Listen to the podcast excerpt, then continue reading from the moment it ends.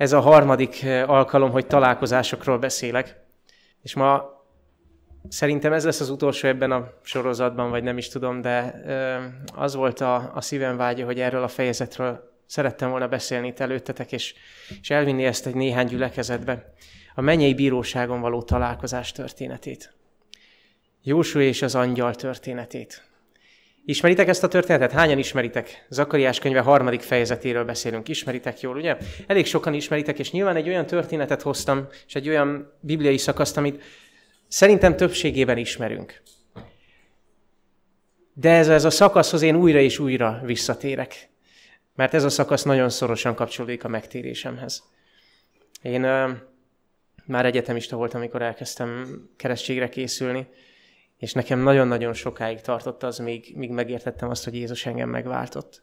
És a keresztségi tanítóm elég sokat szenvedett velem, két és fél éven keresztül. El tudjátok képzelni? Két és fél éven keresztül. Kétszer ültetett le, és azt mondta, hogy döntsd el most már, hogy mit akarsz. Azt szerettem benne, hogy nagyon-nagyon egyenesen tudod beszélni, és egyenesen tud beszélni. Biztos ismeritek Bálint Krisztiről van szó. Ismeritek Bálint Krisztit? Igen nagyon egyenesen és nagyon, nagyon határozottan beszélt velem, és nekem pontosan erre volt szükségem. Feltette ezt a nagyon határozott kérdést. Mit szeretnél?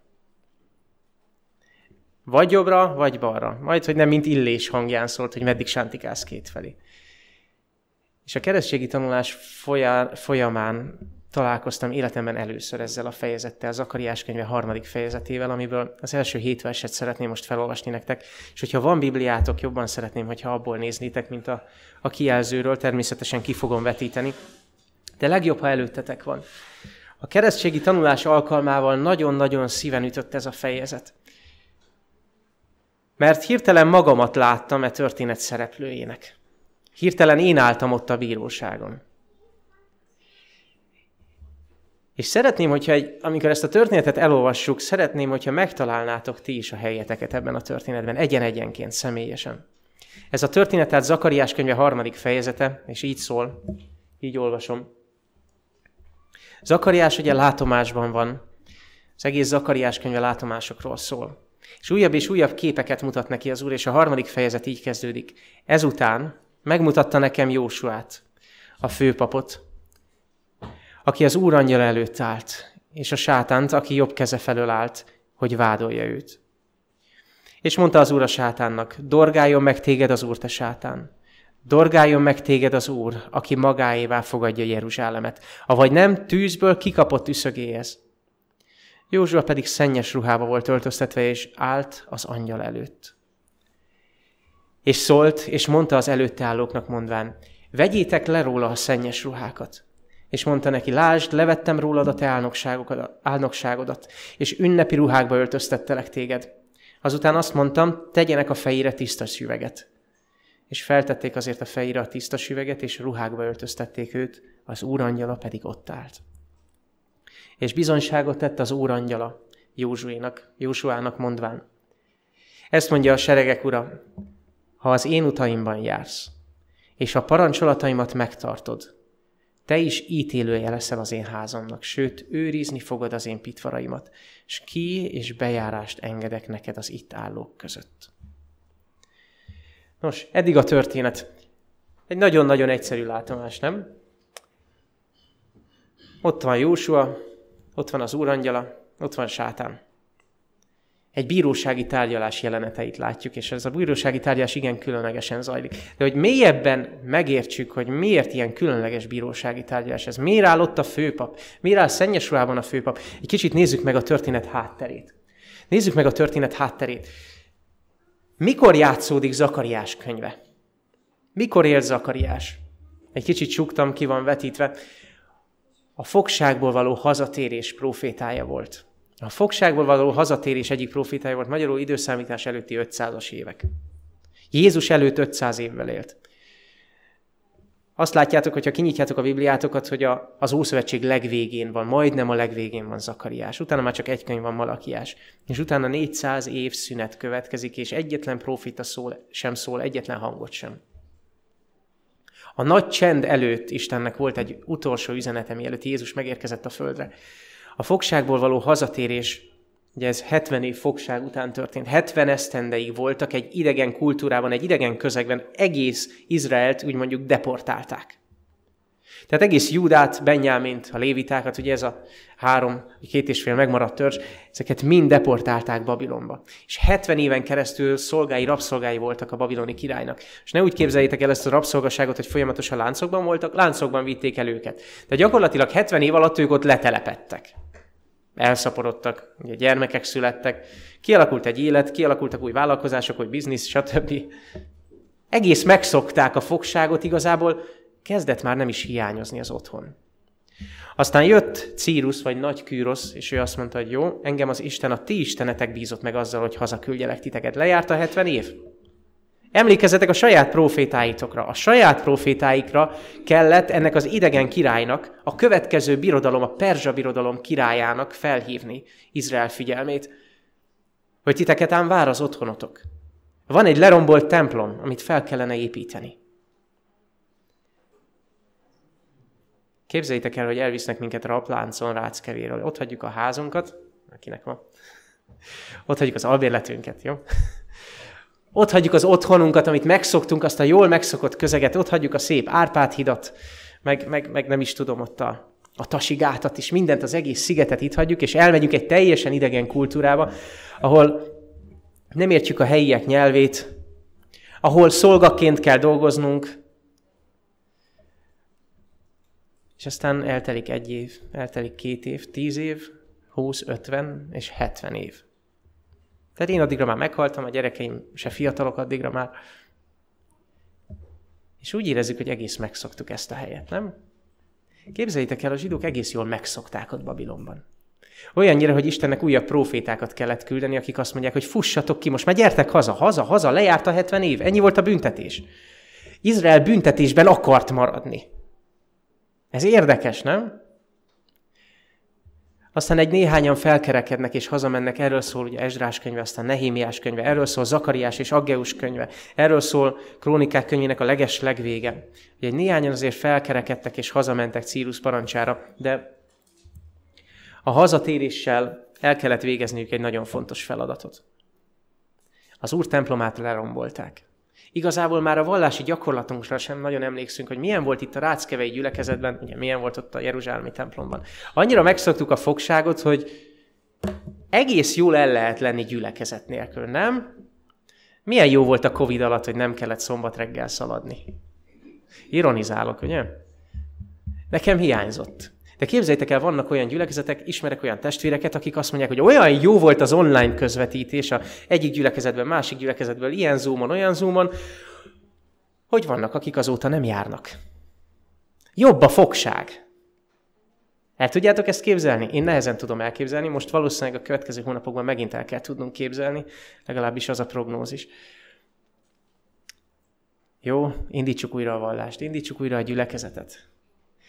Azt elmondom nektek, hogy amikor újraindítottuk itt a gyülekezeti életet, én hirtelen nem tudtam, mi a liturgia, és mikor kell letérdelni, mikor kell felállni. Pedig összesen három hónap volt. Komolyan mondom, hogy zavarba voltam. Meg tudjátok nézni a YouTube videón.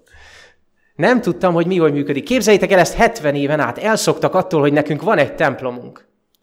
És az úrnak profétákat kellett küldeni, hogy most van itt az ideje, hogy a saját házadat építkesd, amikor az úr háza romokban áll. Építsétek előbb az én házamat, mert van egy ígéretem számotokra, ezt mondja az úr nagyobb lesz e második ház dicsősége. Ugye az elsőt lerombolták a babiloniak. A másodikat fel kell építeni. Azt ígérem nektek, hogy ennek a háznak a dicsősége nagyobb lesz, mint a Salamon templomáé. Ageus által az Úr miért ígérte ezt? Képzeljétek el, hogy ez a templom sokkal, nagyon jól néz ki itt a maketten, de akik 101 néhány évesek voltak, és még látták az előző templomot, Salamon templomát, azok, amikor meglátták az elkészült templomot, sírtak. Mert annyira gyenge kivitelezés ez az egész Salamonhoz képest, a Salamonéhoz képest. Annyira kis gyenge épület. De az Úr azt ígérte, nagyobb lesz a második ház dicsősége. Most ki mondja meg nekem, hogy mitől nagyobb a második templom dicsősége, mint az elsőé? Hangosan, jól mondjátok? Mert Jézus maga jelen volt, személyesen, fizikailag ebben a templomban, ebben a második templomban tanított. Az elsőben megjelent ugye a sekina, a fényes, stb., de a testet öltött ige, Jézus Krisztus az Isten fia, ebben a második templomban volt jelen. És meg is tisztította kétszer. És ott tanított, már 12 évesen ott hozta zavarba a rabbikat.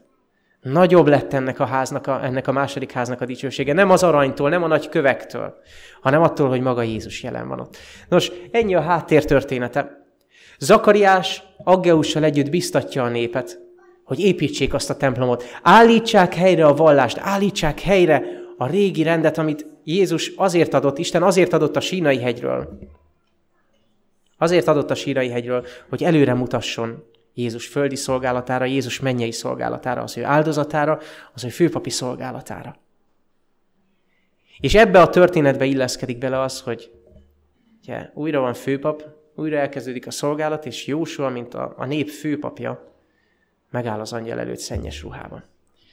Nos, nézzük csak ennek a történetnek a szimbóluma. Egy gyönyörű szimbolika van, gyönyörű jelképek vannak ebben az egész történetben. Hány szereplője van ennek a történetnek? Nézzétek, hogy mennyi, hány, hány jelképet találunk. Ott van az úr angyala, ugye, mint szereplő. Ott van Jósua a főpap. Ha véletlenül megbotlik a nyelvem, és Józsuét mondok, bocsássátok meg nekem, Jósua, Jehusua, Hósea, ez mind ugyanaz a szó. Jézus. Ugyanaz a szó. Oké? Okay? Jesua. Ugyanaz a szógyök héberül. Mind ugyanaz. Józsua főpap ugyanazt a nevet viseli, mint Józsué, akit, aki ugye Mózesnek a, a szolgája munkatársa utódja volt. Szóval itt van Józsua főpap. Itt van sátán. A Héber szó azt jelenti ellenség, vagy aki szembe megy veled, az ellenkező. Itt van a seregek ura, akire hivatkoznak, itt vannak az bizonyos itt állók, mint hogyha még ott lennének valakik, akiket nem nevez néven, csak azt mondja, hogy még van itt valaki. Aztán szereplő még a tiszta és a szennyes ruha, a tiszta süveg, ugye? Nos, menjünk végig, menjünk végig. Azután megmutatta nekem Jósuát a főpapot, aki az Úr angyala, az angyal azt jelenti követ. Az Úr követe előtt állt, és sátánt, aki jobb keze felől állt, hogy vádolja őt. És mondta az Úr a sátánnak, dorgáljon még téged az Úr. Ki ez az angyal? Figyeljétek meg, kiemeltem néhány szót. Ott van az Úr angyala, aki a megszólal, akkor úgy mondja, hogy és mondta az Úr. A Héberben a JHVH szó van, Jahve, Isten neve. Az angyalt nagybetűvel írom. Ki ez az angyal? Azt mondja, azt mondja hogy mondd az Úr, dolgálja meg téged az Úr. Mintha mondaná az Úr az én Uramnak, ugye? Ez az angyal nem egy egyszerű angyal.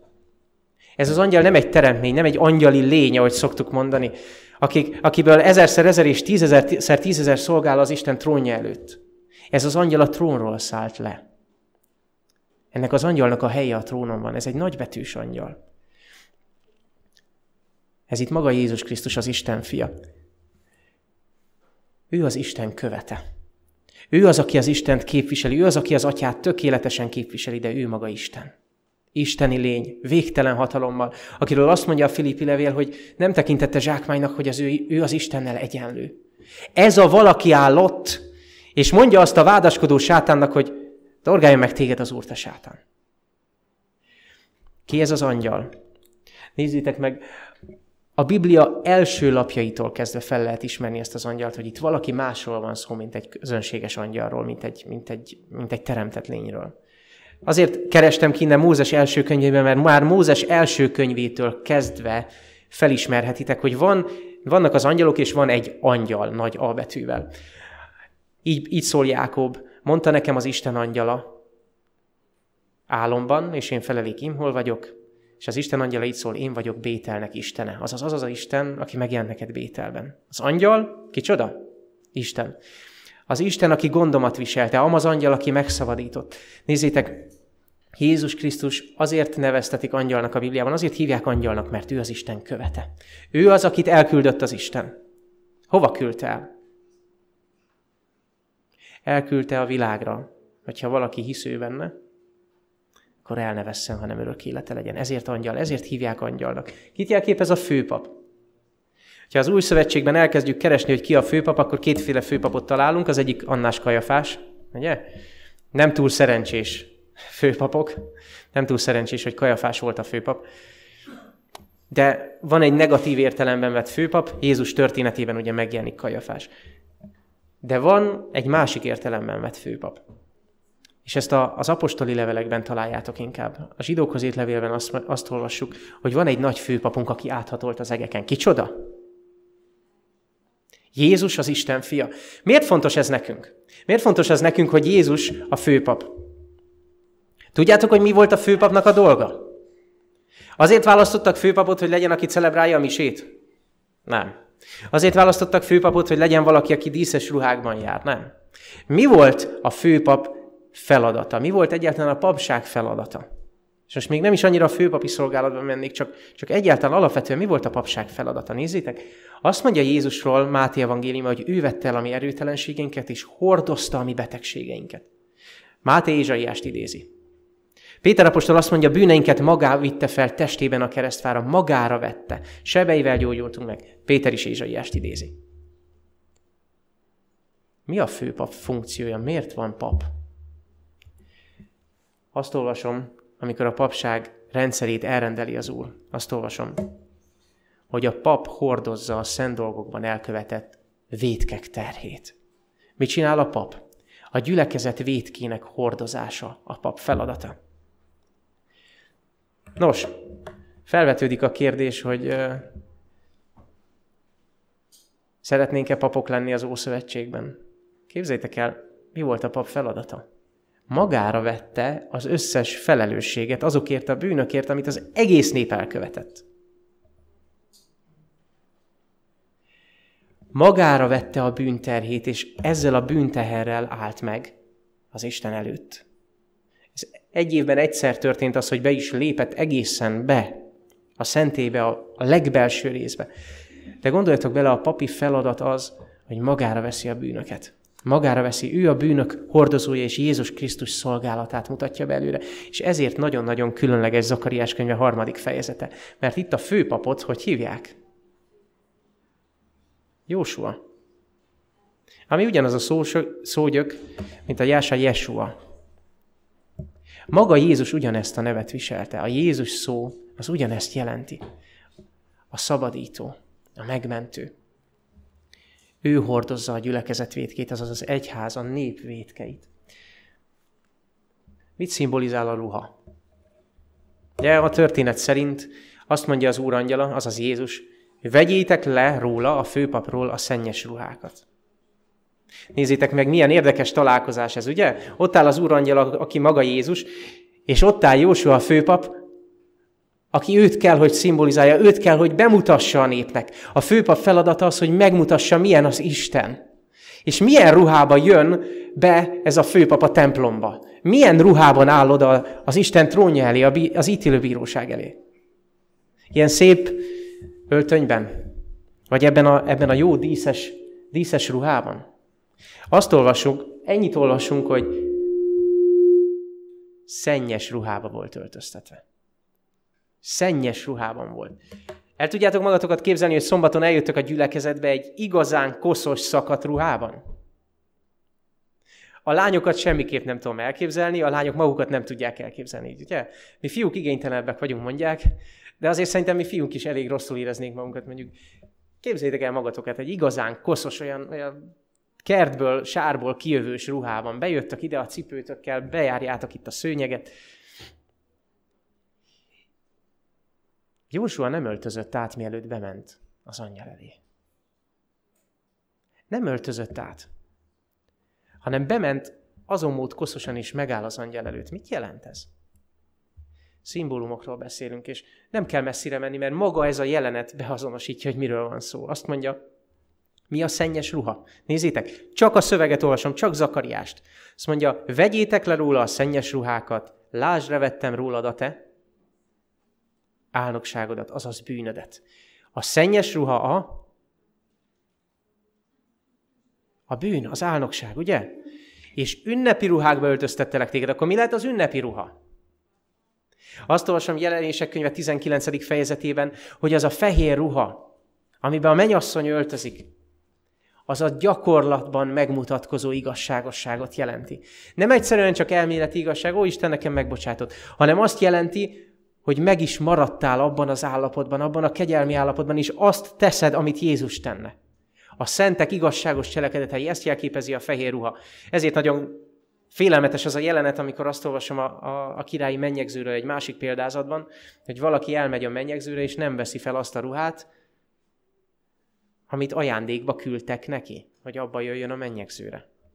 Ja, van egy ilyen jelenet, barátom, mi módon jöttél ide, holott nincs mennyegzői ruhát. Testvéreim, a ruha kitől származik? Ajándék. Az angyal mondja azt, hogy adjatok rá tiszta ruhát. Vegyétek el a koszos ruhát. Odaállsz Krisztus elé, és ő azt mondja, eddig ezt és ezt követted el. Ezt a ruhát most leveszem rólad. Nyilván az ábrázolás nem teljes, mert nem akartam ide egy félmeztelen képet betenni. De értitek a lényeget, az a szennyes ruha, ami ott még rajta van ezen a fiatal emberen a képen, azt leveszik. Nem betakargatják, egy felül jó, belül meg koszos. Hogyha koszosan jössz a kertből, nem arra veszed az öltönyödet, ugye? Általában nem arra vesszük. Remélem is. Hanem leveszi a szennyes ruhát. Bármit követtél el. Bármit tettél. Bármit tettél újra. Vagy azt gondolnád magadról, hogy ebből soha nem fogok szabadulni. Újra rondán beszéltél valakivel, újra eljátszottad az idődet a számítógép előtt, újra valami olyat tettél, vagy olyat néztél, amit nem kellett volna, azzal raboltad a saját idődet, amivel nem lett volna szabad. Jézus azt mondja, csak gyere ide, majd én leveszem rólad. Leveszem az álnokságodat. Ha te ide jössz, és vállalod, hogy egy másik ruhát adok rád, akkor leveszem rólad. Leveszem rólad a szennyes ruhát. És ünnepi ruhákba öltöztetlek, amelyek igazságos cselekedetek. Úgy tekintek rád, mintha te mindig is igazságos tetteket tettél volna. És ha innen kimész előlem, akkor maradjon az a ruha foltalan. Azért adtam rád. A szennyes ruha a bűnök, az igazságtalanság, a törvényszegés, a tiszta ruha viszont az igazságos tettek. És milyen gyönyörű a Biblia legvégén egy egész népet lát a próféta jelenések könyvében fehér ruhában. Bemutat egy olyan népet, akiket arról lehet megismerni, hogy nem megszegik, hanem megtartják az Isten parancsolatait a Jézus hite által és a Jézus hitét. Egy egész nép fehér ruhában. Milyen jó lenne látni a ráckői gyülekezetet fehér ruhákban. Nagyon szeretném látni a gyülekezetemet majd ott fehér ruhákban, és nem kívülről szemlélni, hanem köztetek lenni amikor Jézus személyesen, de akkor már fizikailag is felöltöztet fehér ruhákba. Azt mondja, a fehér gyolcs a szentek igazságos cselekedetei. Testvéreim, egy félreértést szeretnék tisztázni. Cselekedetekből nem igazulunk meg. Ez világos, ugye? Mindenki olvasta a római levelet, meg a Galata levelet, meg. Cselekedetekből nem igazulunk meg. De ha Jézus megigazított, akkor alap és nem kérdés, hogy a jót fogod cselekedni. Azt mondja, a fehér gyolcs nem a szentek hite, hanem a szentek hitéből fakadó, gyakorlatban megmutatkozó, kézzel fogható, apró pénzre váltott jó cselekedetek. Hiába van hitem, hogyha a testvérem éhezik, és nem veszem észre, vagy nem akarom észrevenni. Hallottam egy, hallottam egy elég, elég félelmetes történetet valakiről. Ez a valaki látta, hogy egy testvér a gyülekezetből bajba van, de nem szívlelte a testvért. És tudjátok, mit csinált? És tudjátok, ez nem is egyszeri történet, bocsánat, ez nem is egyszeri történet. Ez az illető sorsot vetett. Segítsek-e, vagy nem? Hopp, nem. Ez a szentek igazságos cselekedetei? Azt mondja, ha valaki cselekedhetné a jót, de nem teszi, az bűne annak.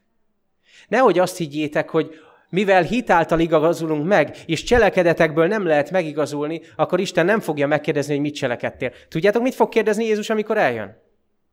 Ha ezt meg cselekedtétek a legkisebbel az én atyám fiai közül, akkor ti rám hasonlítotok.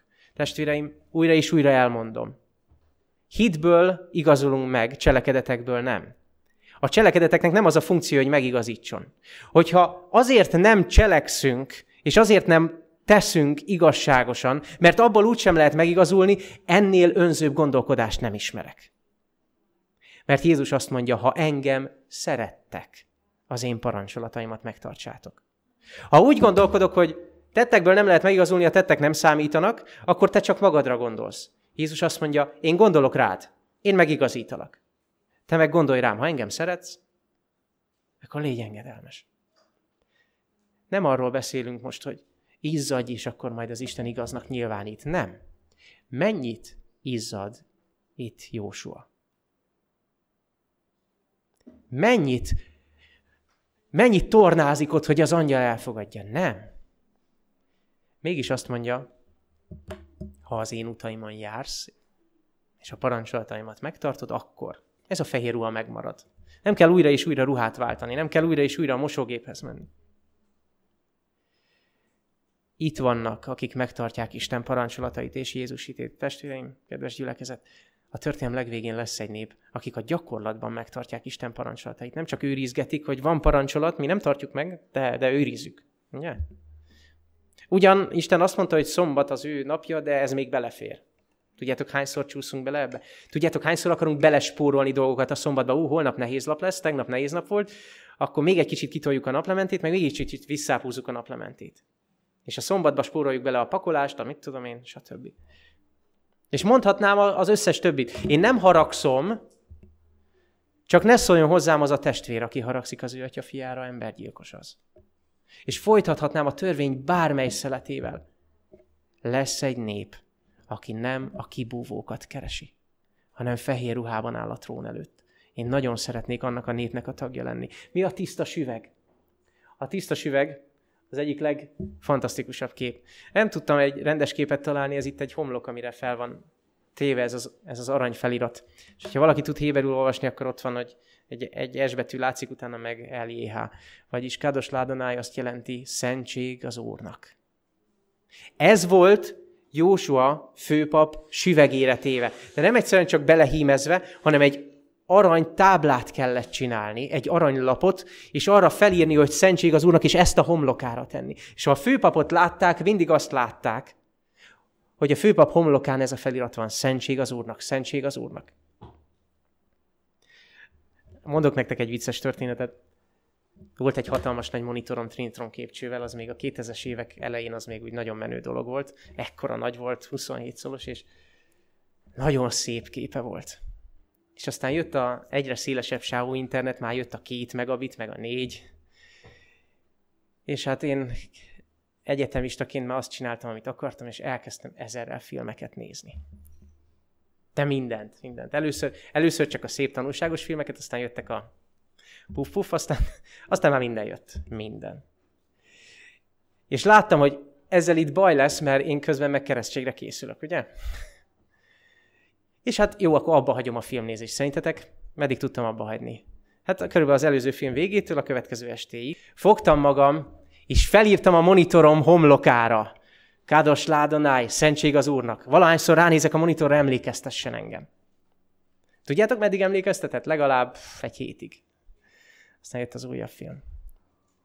Ott találtam magam a legmélyén. Ott találtam magam egy totális függőnek. Ott találtam magam, akit a szülei eltiltottak a filmektől, és tudjátok, szülők, nektek mondom, az erős tiltások mindig, mindig, mindig a túloldalon ütköznek ki. Ha megrántod a pórázt, a, a túloldalon csattan.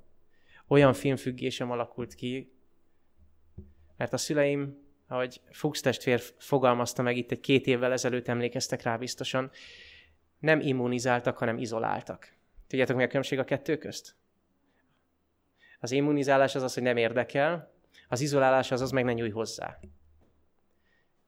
Annyira szeretném elérni a gyermekeimnél, hogy ne izoláltak, hanem immunizáltak legyenek. Jöttek a filmek, és én láttam a feliratot, és, és próbáltam nem oda nézni. Aztán megmondom nektek őszintén, egy idő után letöröltem, mert csak szégyent hoztam az úrra.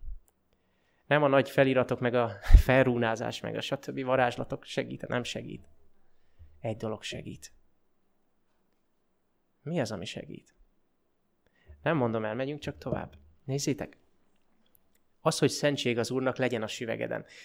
Fel volt írva a főpap homlokára, hogy, hogy szentség az Úrnak, és ugyanaz a főpap halára kárhoztatta Jézust. Mert az a bizonyos felirat, az a főpapnak csak a homlokán volt. De az, hogy a homlokodra tedd, az egy jelkép. Az a főpap nem élte meg a jelkép valóságát. Mi a jelkép? Azt mondja, ezek az igék, amelyeket a mai napon parancsolok neked, legyenek a te szívedben. Gyakorold ezekben a te fiaidat, szólj ezekről, amikor a te házadban ülsz, amikor úton jársz, amikor lefeksz, amikor felkelsz. Azaz mikor? Mindig, ügyes, mindig. Lefekszel, felkelsz, úton jársz, megállsz, leülsz enni, a gyerekeiddel beszélgetsz. Ez legyen a gondolataid homlok terében, ez legyen az életmódod, és kösd azokat a te kezedre jegyül, és legyenek homlokot ül a te szemeid közt. Ezt jelenti azt, hogy szentség az Úrnak. Ezt jelenti ez a bizonyos, ez a bizonyos táblácska. És ugyanez a kép kerül elő jelenések könyvében újra, hogy az Isten szeretné felírni az ő saját nevét. Azoknak a homlokára, azoknak a homlokára, akik vallják, hogy ők az Isten népe. Azt mondja, az angyalok elpecsételik az Isten szolgáit az ő homlokukon. Felírják rá az Isten nevét. Ez nem azt jelenti, hogy felteszel egy aranytáblát, és utána csinálod, amit akarsz. Hanem az az aranytábla igazából a szívedben van. Az a pecsét igazából belül van. Belül a szíved minden rezdülése fejezi ki azt, hogy én az Istené vagyok.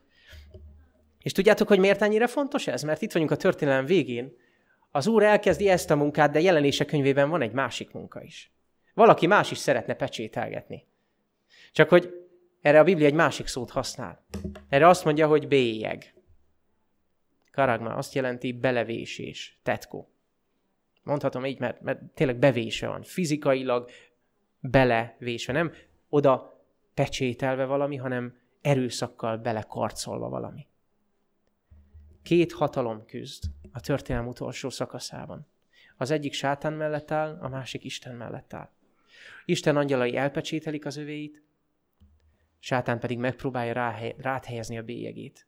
Gondolkodj úgy, ahogy én mondom, gondolkodj úgy, ahogy én mondom. Mind a két hatalom ezt mondja. Élj olyan életet, ahogy én mondom, élj olyan életet, ahogy én mondom. Ebben az, ebben az utolsó nagy záró konfliktusban nem mindegy, hogy mi van a homlokodon. Nagyon nem mindegy, hogy mi van a homlokodon. Azt mondja, dorgáljon meg téged az úr, te sátán, mert ez egy tűzből kikapott üszök. Láttatok már tűzből kikapott üszköt? Most nem a kukorica üszkösödéséről beszélek a gombabetegségről. Itt a szó arról beszél, hogy egy fadarab a tűzben üszkösre ég. Hogyha megkeresitek a tűzből kikapott üszök, vagy az üszök kifejezést a Bibliában, akkor azt találjátok, hogy az üszkösödik el, aki az Isten áldásait rendre visszautasítja. Az Istennek való engedelmességet rendre visszautasítja. Az áldások elmaradnak, elvesztettük őket, és beleüszkösödünk az életbe. Kiégünk, ugye? Ez a kiégés. Hallottatok már a burnout szindrómáról? Igen. Ugye? 21. századi betegség, már a 20. század is volt. Különösen a második világháború után jelent meg. Ha valamely társadalom és valamely generáció igazán érti, mit jelent a tűzből kikapott üszöknek lenni, az a mi generációnk. Azt mondja, tűzből kikapott üszök vagy, és mégse térsz vissza hozzám. Így beszél Izraelhez. Te milyen tűzből kikapott üszök vagy? Mert hogy tűzből kikapott üszök vagy, az biztos. De kétféle út van. Tűzből kikapott üszök vagy, és mégse térsz vissza hozzá, vagy tűzből vettek ki, elüszkösödött fadarab vagy, de nem akarod tovább növelni a bűnt. Azt olvasom, hogy az Úr magáévá fogadja ezt a tűzből kikapott, elszenesedett, elfehéredett fadarabot. Van ennek értelme? Milyen hasonlatot használ a Biblia rendszeresen azokra az emberekre, akik, akik vele járnak? Például Józsefre, a Jákob 12 gyermeke közül. Mit mond Józsefre? Micsoda József? Amikor Jákob áldást mond rá. Jó, ha nem tudjátok, nem baj, majd rájöttek, a gondolkoztok. Hogy kezdődik a Zsoltárok könyve? Boldog ember az, aki nem jár, gonoszok tanácsán, Tyán meg nem áll, csúfolódók székében nem ül, hanem az Úr törvényében van gyönyörűsége, és az ő törvényéről gondolkodik. Éjjel és nappal, emlékeztek erre? Éjjel és nappal erről gondolkodni. Ugye ott van a homlokán. És olyan lesz, mint a folyóvíz mellé ültetett fa. Nagyon jól mondjátok. Jó. Nagyon jó. Mit olvasunk Jeremiás könyve 17. fejezetében? Azt mondja, aki az Úrban bízik, az olyan lesz, mint a mint a vizek mellé ültetett fa.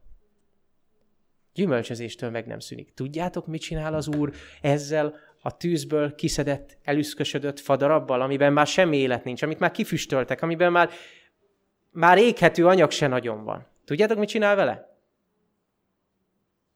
Elülteti a földbe, és egyszer csak kinő, mint egy fa. Ez fizikai, biológiai, minden szinten képtelen, kémiai képtelenség. Nem tudom, pszichológiai képtelenség, ugye? Az elüszkösödött fából nem, lehetett, nem lehet életet varázsolni. De az Úr azt mondja, én elültetem, ezt a tűzből kikapott üszköt én magamévá fogadom, és akit magammá fogadtam, magamévá fogadtam, az termékeny fa lesz. Mi a titok?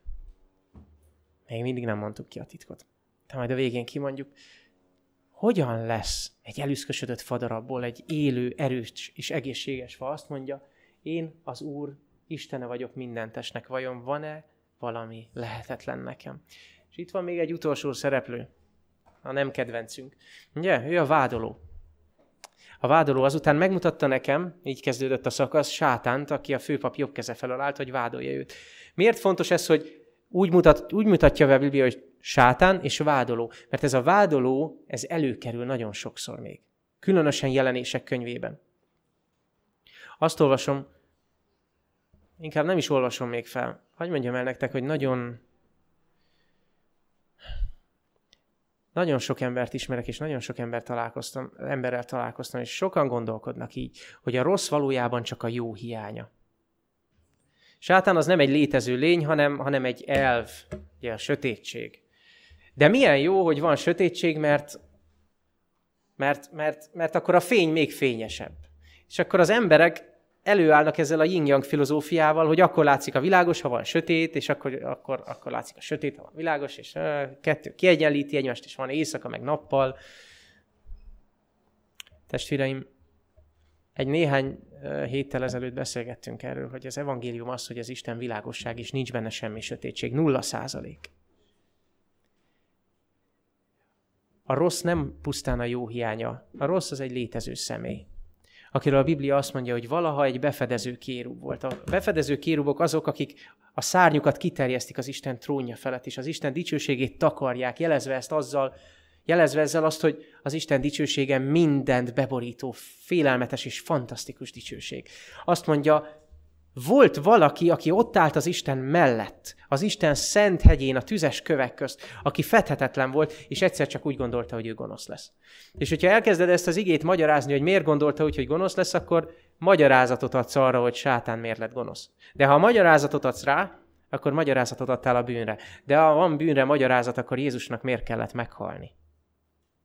Testvéreim, ez az a jelenet, az emberiség, bocsánat, a világegyetem történetében, amelyre nincs magyarázat, és ne keres rá magyarázatot. Ez a valaki nagyon szeretné megmagyarázni, és mindenféle elméletekkel áll elő. Sátánnak van magyarázat arra, hogy miért, miért találtatott benne gonoszság. De az az igazság, hogy a bűnben nincs logika. Ha megkérdezel egy hithű nácit, elkezdi megmagyarázni Auschwitzot. De ha ránézel így egyben, van magyarázat Auschwitzra? Nincs. Nincs benne logika, nincs benne értelem.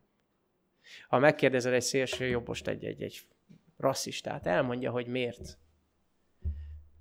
Jönnek az indoklások, ugye? Van rá magyarázat? Nincs. Van benne értelem? Nincs. Van benne logika? Nincs. Testvéreim, a bűnre nincs magyarázat. Nem tudod megmagyarázni azt, hogy miért van az, hogy egyszer csak gonoszság találtatod benne. Nem az Isten tette oda, mert benne nincs sötétség. Egyetlen egy dolgot tudunk ezzel kapcsolatban. És tudjátok mit? Ebben a nagyon-nagyon ronda dologban itt van egy örömhír. Van egy örömhír a sorok közt. Megtaláljuk-e?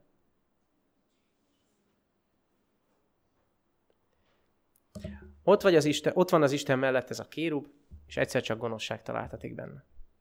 Elpusztította Isten azonnal? Nem. Még mindig él. Ebben az egészben lehet egy örömhír? Akkor elmondom nektek az örömhírt ahol az Úrnak lelke, ott a szabadság. Tudjátok, hogy ha a mennyben leszünk, akkor sem lesz megtiltva, hogy új lázadást kezdjünk? Csak nem lesz még egy olyan őrült, aki valaha még lázadást kezd. Láttuk, milyen volt, elég volt. Látjuk Jézus kezeit, elég volt. Látjuk a Golgotát, elég volt. Nem lesz kétszer veszedelem, mondja a Biblia, de szeretném, hogyha ezt értenénk. Sátánnak megvolt a szabadsága, hogy lázadjon. És ebben a nagyon-nagyon csúnya történetben ez az örömhír. Az Isten tökéletesen szabaddá tette. Ezt a kérubot ugyanúgy, hogy téged is. Istennél ott a szabadság. És nézzétek, amikor Krisztus győzött, akkor ez a vádoló levettetett. Azt mondja, most lett meg az üdvösség. Abban a pillanatban, amikor Jézus így kiállt a kereszten elvégeztetett, ugyanakkor a mennyben ezt kiáltják, most lett meg az üdvösség. Sátán kifelé. Sátán többé nem léphetett be a mennybe. Addig bement, és ott, ott állt az Isten trónjait, és vádolta Jósuát, vádolta Jóbot. Emlékeztek? De amikor Jézus azt mondja, elvégeztetett, és a mennyben megszól ez a hangos hang, hogy most lett meg az üdvösség, a vádoló többet nem léphet be. Nézzétek, a vádolónak van egy nagyon fontos módszere. És én ezért nem tartom helyesnek, és mindenkit óvaintenék arról, hogy menő srácnak érezze magát, aki azt mondja magáról, hogy én az ördöggel cimborálok. Aki az ördöggel akar cimborálni, jelzem, tudni kell róla, hogy ő emberölő volt kezdettől fogva. Hazugság és hazugságatja. Lehet, hogy a cimborádnak mondja magát, de valójában emberölő és hazudik. Az egész föld kerekségét elhiteti.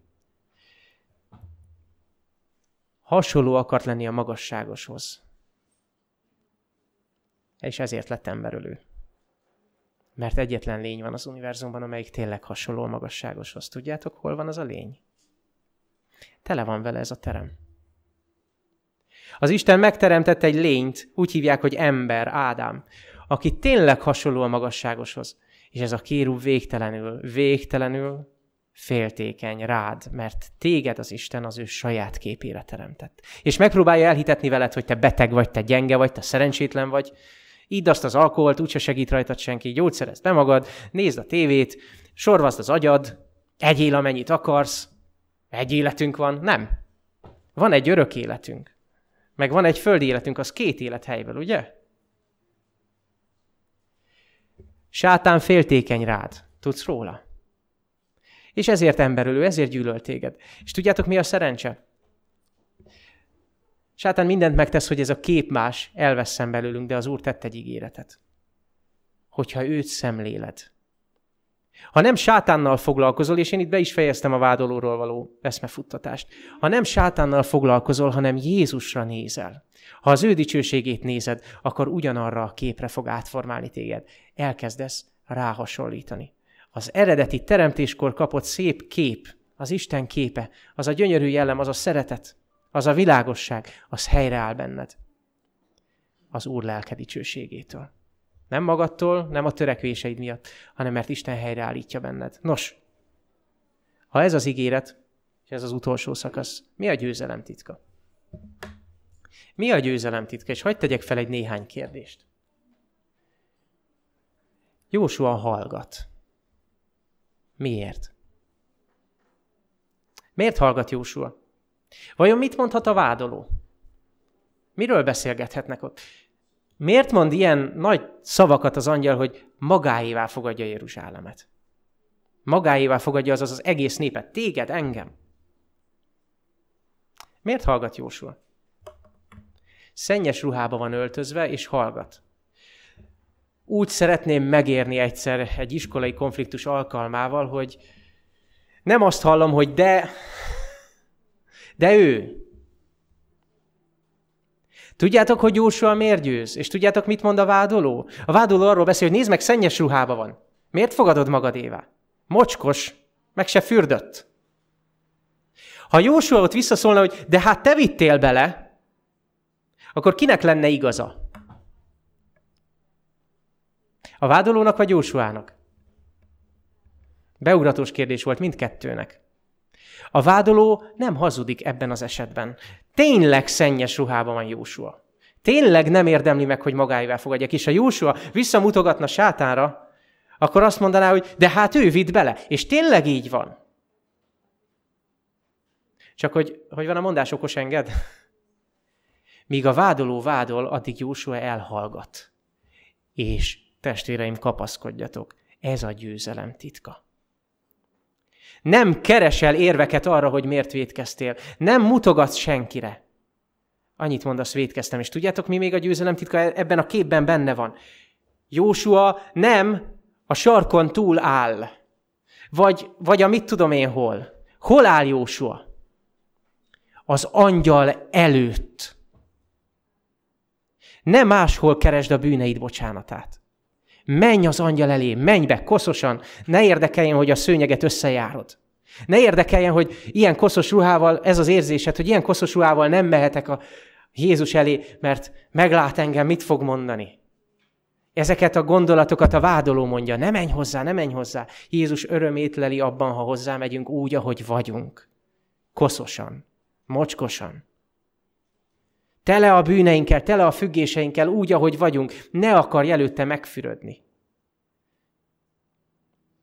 Ne akard azt mondani, hogy előbb, előbb, előbb még leszokok erről, előbb még legyőzöm a félmfüggésemet, előbb még ez, előbb még az úgy menj hozzá, hogy vagy. Jézushoz a bűneinkkel kell mennünk, mert a betegeknek van szükségük orvosra, nem azoknak, akik már meggyógyultak, és ez a győzelem titka. Jósua bemegy, odáll az angyal elé, és hallgat. És tudja, hogy minden vád, amit sátán mond, igaz. A hazugság nem a vádakban van, a hazugság abban van, hogy elhallgatja, hogy egyébként én vittem bele. Jósua ott áll az angyal előtt némán, szennyes ruhákba öltözve, de nem máshol áll, hanem az angyal előtt. És nem mutogat arra, hogy de igazából a gyülekezetem olyan, meg hát ez a testvér mindig felhúz. Meg most kaptam egy olyan e-mailt, meg a munkámban milyen nehéz, és a gyerekeim nem hagynak aludni. Ugye? Testvéreim, ha leszoknánk arról, hogy másokra mutogatunk, ha leszoknánk arról, hogy másokra hárítjuk a felelősséget, hogyha az énvédő mechanizmusainkat csak úgy kikapcsolnánk egy kicsit. Tudjátok, mi lenne a következő lépés? Az, hogy az angyal hangját hallod, aki azt mondja, vegyétek le róla a szennyes ruhát. Vegyétek le róla. És utána azt mondja, tegyetek rá tiszta süveget. És utána azt mondja, lást, elvettem álnokságodat, ünnepi ruhákba öltöztettelek. Olvasunk a Bibliában valakiről, aki átélte ezt. És akkor már mindegy volt neki az is, ha meghal. Emlékeztek a buta ütöttre? Ő nem azt akarta hallani, hogy kelj fel és járj. Azt akarta hallani, megbocsájtottak a bűneid. Lásd, elvettem álnokságodat, ünnepi ruhákba öltöztettelek. A győzelem titka nagyon egyszerű. Menj oda és hallgass. Menj oda szennyes ruhában. A szennyes ruhában oda menni azt jelenti, hogy abban az értelemben nem hallgatsz, hogy elmondod, hogy Uram, szennyes ruhában vagyok. De az érveidről, meg a mutogatásról arról hallgass. És tudod, mi leszel? Egy nyomorult hős. Tudjátok, milyenek a nyomorult hősök? Néhány héttel ezelőtt meséltem nektek az Adulán barlangjáról, és mondtam, hogy van még egy sztori. A fiataloknak elmondtam utána az ifin. Dávidhoz oda gyűltek a nyomorultak. Tudjátok, mi történt az Adulán barlangjában? Ezek a nyomor... Milyen nyomorultak voltak ezek a nyomorultak? Dávid azt mondja, szomjas vagyok. Erre ezek a nyomorult szerencsétlenek, akik ott menekültek, és, és tényleg olyan, olyan sajnálnivalók voltak, Fogták magukat, átvágták magukat a filiszteusok előrsén, merítettek egyet a kútból, és visszahozták. Az ifin megpróbáltuk elemezni, hogy ez körülbelül milyen hadművelet lehetett három embernek. Egy egész előörssel szemben. Úgyhogy még a víz sem jön ki. Na, ilyen ezek, ilyenek ezek a nyomorultak. Testvérem, én ilyen nyomorult akarok lenni. Oda gyűlni Dávidhoz, Jézushoz, az Adulán barlangjába, és, és aztán az életemet, véremet adni érte, és átvágni a filiszteusok előrsén, visszajönni a vízzel. Egy karcolás nélkül. Nem olvassuk, hogy a, hát de oda vezett az egyik karja. Semmi ilyet nem olvasom. Oda álltak. Király, itt a víz. Amikor Jézussal már olyan a kapcsolatot, hogy ne, meg se várod, hogy parancsoljon, csak meghallod a hangját, hogy ha, szomjas, hozom a vizet. Azt mondja, ha egyel megcselekedtétek, akkor velem cselekedtétek, nem? Nem hasonlít vizet hozni a királynak. De ez az áródiám. Semmi sem gyámoltalanabb, szerencsétlenebb, helpless, nyomorultabb, mégis legyőzhetetlenebb annál a léleknél, aki érzi semmiségét. És teljességgel, teljességgel a megfeszített és feltámadt megváltó érdemeire támaszkodik. Nincsenek önvédelmi mechanizmusok, nincs érvelés, nincs mutogatás. Jézus van. Itt vagyok én a szennyes ruhámban, de Jézus előtt vagyok. Azt olvasom, legyőzhetetlen az ilyen ember. Nyomorult, nyavajás, legyőzhetetlen. Elég érdekes párosítás, nem? Ez azért érdekes ez a, ez a nyomorult nyavajás gyámoltalan, mert Laudiciáról mondja, hogy nyomorult nyavajás, vak és mezítelen. De amikor Laudicea elkezdi magát nyomorult nyavajás, vak, mezítelennek tekinteni, akkor ezek az emberek Laudiciából mik lesznek? Legyőzhetetlenek. És itt a nagy ígéret, Isten a menny összes angyalát elküldeni. A profétai szó nem szokott viccelődni. Nem azt mondja, hogy két angyalt elküld, nem azt mondja, hogy ezer angyalt elküld, azt mondja Isten kiüríteni a teljes udvartartást. Az összes angyalt ezerszer ezer, tízezerszer tízezer. Ha azt látja, hogy te ott kísértésben vagy, ha azt látja, hogy te ott épp az elesés szélén vagy, Isten hajlandó lenne kiüríteni az egész mennyet, és az összes angyalát elküldeni, hogy segítsen neked. Azt mondja, az összes angyalt elküldeni annak segítségére, aki teljes bizalmát Krisztusba vetette, mint sem hagyná, hogy a kísértés legyőzze őt. Testvérem, jó dolog szennyes ruhában megállni az angyal előtt? Jó. Nem a szennyes ruha a jó, hanem amikor már tudod, hogy hova kell menni vele. Jó dolog némán állni úgy, hogy nincsenek érveid a magad védelmében? Jó, mert van egy sokkal jobb érv. Az, hogy Jézus az, aki az életét odaadta, érted? Jézusnak vannak érdeme. Jézus az, aki meg tud gyógyítani. Vágytok erre a gyógyulásra? Szeretnétek némán állni az angyal előtt? Nem mutogatva, nem érvelve? Némán állni úgy, ahogy vagy. Mert ha igen, akkor az a jó hírem, hogy azt fogod hallani.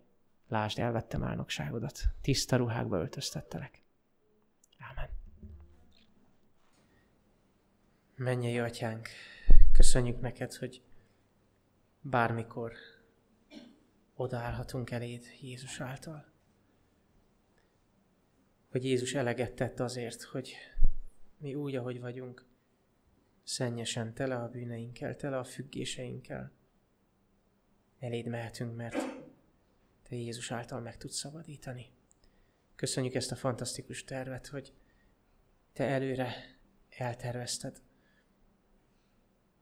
hogy az esett ember, az elesett ember megváltást nyerjen. Köszönjük, hogy Jézus már időnek előtte, az örök időnek előtte odaadta az ő életét értünk. Köszönjük, hogy ő általa bármikor jöhetünk hozzád. Köszönjük, hogy elveszi rólunk a szennyes ruhát, ünnepi ruhákba öltöztet, tiszta süveget tesz a fejünkre, hogy a gondolataink, az életvitelünk, a, a szívünk minden rezdülése az legyen, hogy szentség az Úrnak.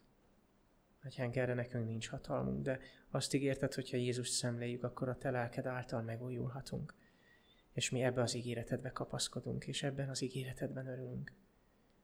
Köszönjük ezt a fantasztikus történetet, amit Zakariás könyvében mutatsz nekünk.